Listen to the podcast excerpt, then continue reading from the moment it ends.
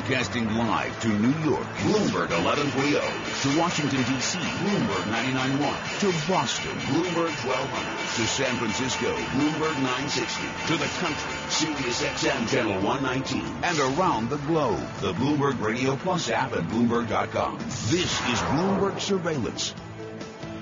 And good morning. I'm Karen Moskow along with Tom Keene and Michael McKee. And the opening bell brought to you by the University of North Carolina's Kenan-Flagler Business School. Master your balance sheet with their world-class Master of Accounting, Executive Development, and MBA programs. Visit unc.edu slash business. Futures, or rather stocks, are lower this morning. The S&P 500 is down four tenths percent or eight points to 2057. Dow Jones Industrial Average down four tenths percent or 68 points to 17,668. The Nasdaq's down seven tenths percent or 35 points to 48.56. Ten-year Treasury up 11 seconds. The yield 1.72 percent. The yield on the two-year 0.72 percent. NYMEX crude oil is little change. It's down four cents to 35.65 a barrel. And COMEX gold is up 1.2 percent or 14 dollars to 12.33.30 an ounce. The euro a dollar 13.68.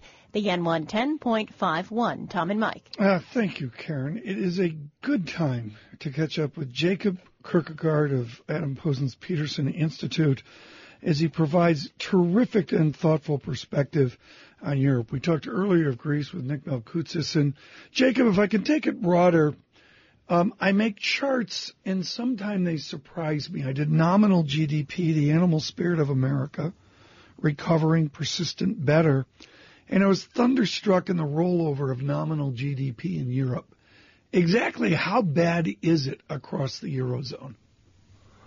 Well, I mean, there's no doubt that, that this is a part of the world that is stuck in what looks like increasingly a structural growth crisis to the extent where I think in a number of countries, uh, particularly, of course, in southern Europe and, of course, in Greece in particular, you have to start asking yourself, well, what is uh, the way out uh, to to restore or to to increase nominal GDP growth when you are in the common currency. Of course, the uh, uh real world reality is that uh, trying to undo this would be infinitely worse.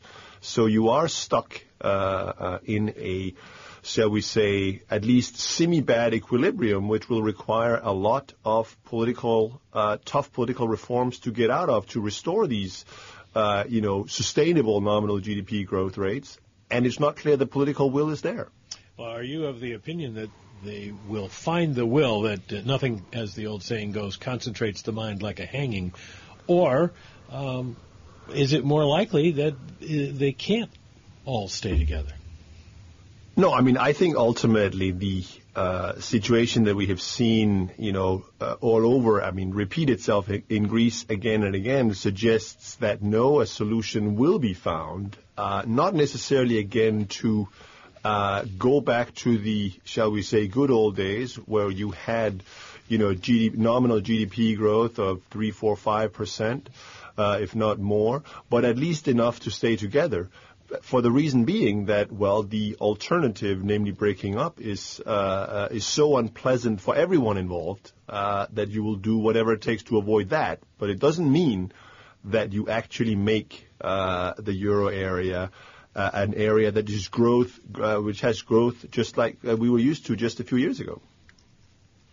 Well, in uh, in that case, uh, do you have a time frame? I know you're not supposed to make a forecast and a time frame, but do you have a time frame when when this might happen? Or are we just going to keep punting uh, the ball down the field yeah. for month after month, year after year, as we've done for the last four or five years?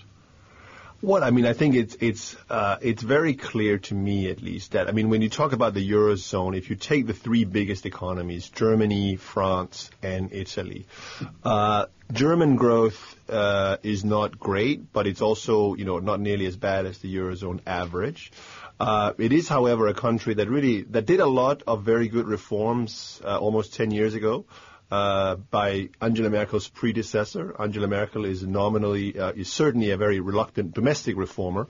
So I don't expect big things uh, from Germany as long as she remains chancellor, which would probably be until the end of this decade, uh, in my opinion at least. Um, in France, we have a new election, uh, presidential election next year. Uh, I, I, think it is possible that we get a more reformist uh president. uh, in elected there. Um, so there, the time frame would be sometime after 2017. Uh, in Italy, um, I think the reality is that uh, Matteo Renzi uh, has probably gone as far as he can without a new political mandate.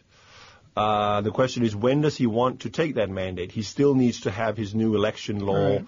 uh, finalized, uh, and then it becomes really a matter of domestic politics. But again, I think we're looking at a new election there in 2017, 2018 before we start seeing real action. And Jacob Bloomberg has a conversation. Uh, Jacob Kirkegaard joining us, folks from Peterson Institute.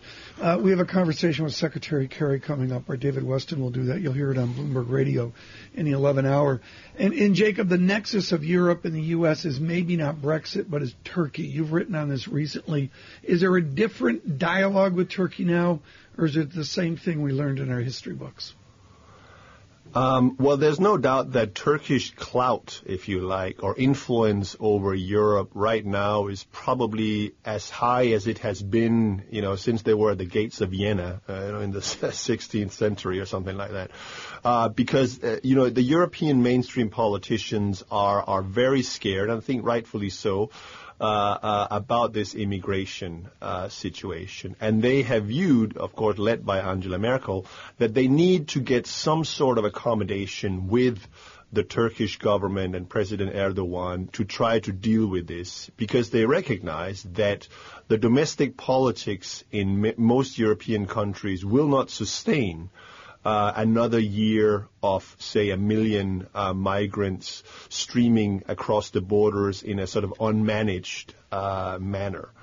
Uh, so they have they have basically uh, tried to bribe and and with a lot of political concessions, money and other things. Uh, clearly, the implicit uh, uh, agreement that they look the other way when uh, Erdogan closes uh, down Turkish opposition newspapers and things like that to try to get him to help uh, help out. Well, we've uh, we've got the warmer weather coming up, and the crisis is probably only going to get worse. And you know, all these people coming across from Turkey to Greece. Is this deal really going to be able to slow that flow? Because, of course, the more migrants, the bigger trouble it is for Greece. The more Grexit becomes a possibility, et cetera, et cetera. Um, well, I mean, so far so good. I think we have to say. Although, as you mentioned, the weather pattern uh, is probably a key uh, issue here. The the numbers have come down. I mean, in late 2015, you were talking three, four, five thousand a day. Uh, that fell to about uh, a thousand to two thousand in early uh, this year, and now we're down to you know somewhere around 500. Uh, uh, so, so numbers have come down. But I think the reality here is that there are, sev- there are sort of several tracks uh, that are going on here because the reality is that there is now a border uh, uh, in Europe. I mean, the Macedonian government have put up the barbed wire uh, and they have blocked uh, the northern Greek border.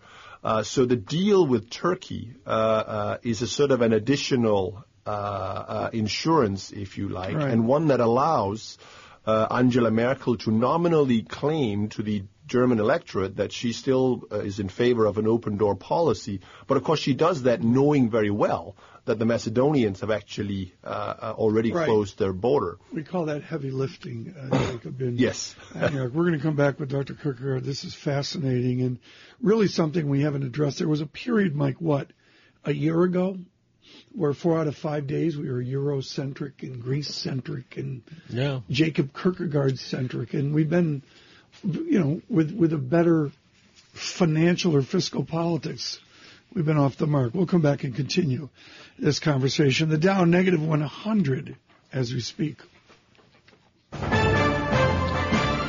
Now let's check in with Michael Barr and get the latest world and national headlines. Mike. Mike, Tom, thank you very much. Republican Ted Cruz and Democrat Bernie Sanders are looking for victories in today's primaries in Wisconsin.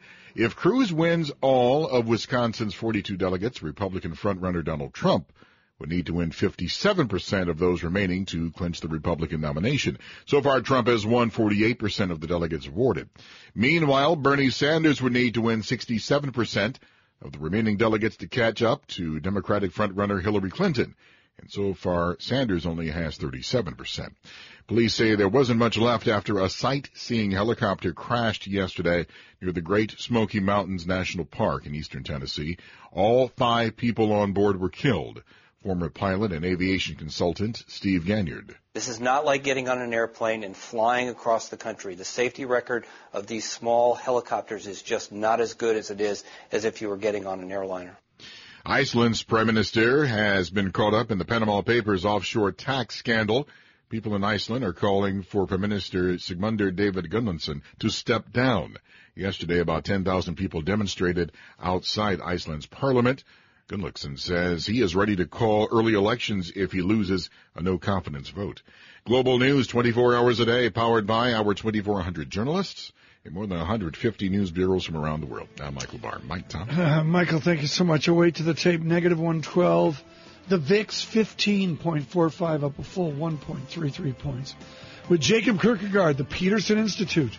This is Bloomberg Surveillance. Bloomberg Surveillance is brought to you by Anchin Block and Anchin, named best accounting firm in North America for the sixth year in a row by Hedgeweek.com.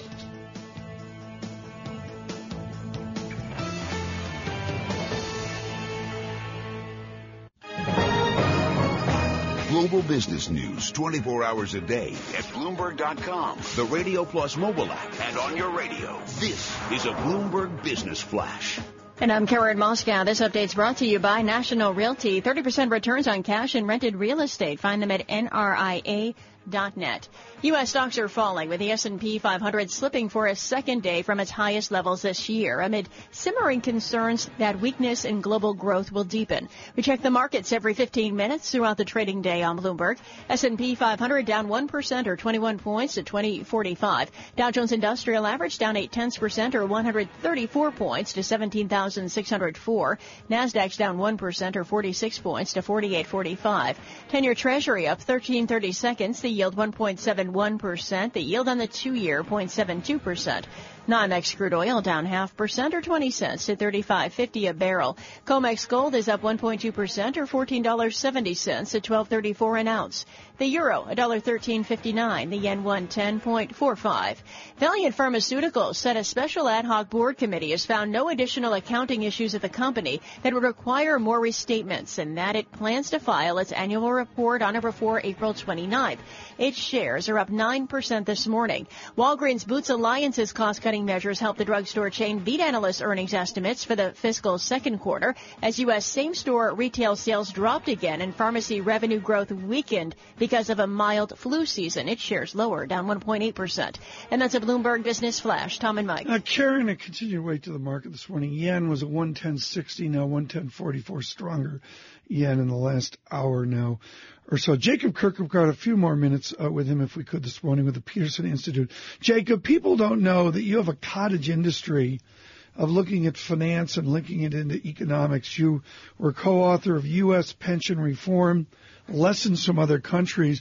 Um, all of us at Bloomberg Surveillance are wearing black. John Tucker uh, with his 201k, another successful investment here at Bloomberg Surveillance. I'll be working with these two for the rest of my life. It is a disaster, Jacob. Which country can we learn the greatest lessons from in fixing our retirement system? Well, I think it depends very much here in the United States which particular pension system you're looking at. Uh, because I think if you look at Social Security uh, in isolation, uh, it actually, compared to many other countries, doesn't look too bad. But however, if you look at uh, you know many state and local governments, uh, uh, that's when you head into the disaster areas. Um, I think I would also say that one of the things uh, that was striking uh, to me when I started writing this book uh, was to discover, you know, just how big uh, the uh, differences or inequality, if you like, of, of um, retirement preparation in the United States is. I mean, somewhere between 40 to 45 percent of Americans have essentially zero uh, retirement uh, savings. And uh, that, that's obviously something that's going to come back. I mean, sorry, zero uh, private. Uh, so they are stuck with only Social Security, uh, and and that is obviously something that's going to perpetuate uh, rising inequalities. So I would say one of the things that we could learn uh, from other countries to remedy that is that, uh, and this may not be very popular, it certainly wasn't when uh, we suggested it in the book, uh, you know, if other countries have been more coercive, they have gone to essentially forced uh, pension savings. Uh, so that it's, it's basically an earmark tax in the same way like a payroll tax uh, uh, that goes to Social Security. Uh, you have a, a cut of your paycheck go into a, private pension, and then that private pension is managed by right. a, a, you know approved set of um, mm. asset managers. Mm.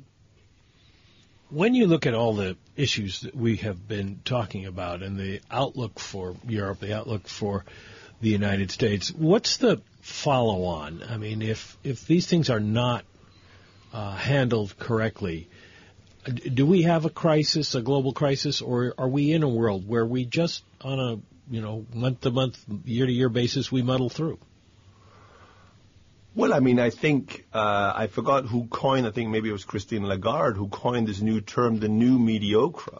Uh, and I think if you look at just the sort of long-term demographics uh, outlook for certainly for Europe, uh, but also uh, for the United States, if you look at the fact that we have seen slowing productivity growth, both on labor productivity and TFP, et cetera, um, well, then we are, uh, you know, two two percent mm-hmm. is probably where we are, and like it or not, we're just going to have to make do with that.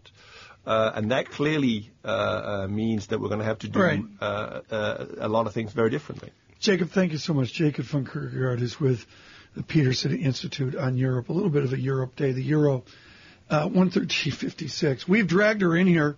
She said, no, our people talk to her people. And we say, come on, give us Cynthia. When you see the dead cat bounce a Valeant, it's always an important time to talk to Cynthia uh, Koons uh, with Bloomberg News, and she does just bang up pharmaceutical reporting here as well. Okay, so they come out with the announcement. Things are better. It pops 10%. It's already given it back, and it's a chart that's ugly, ugly, ugly. Where is this thing in 90 days?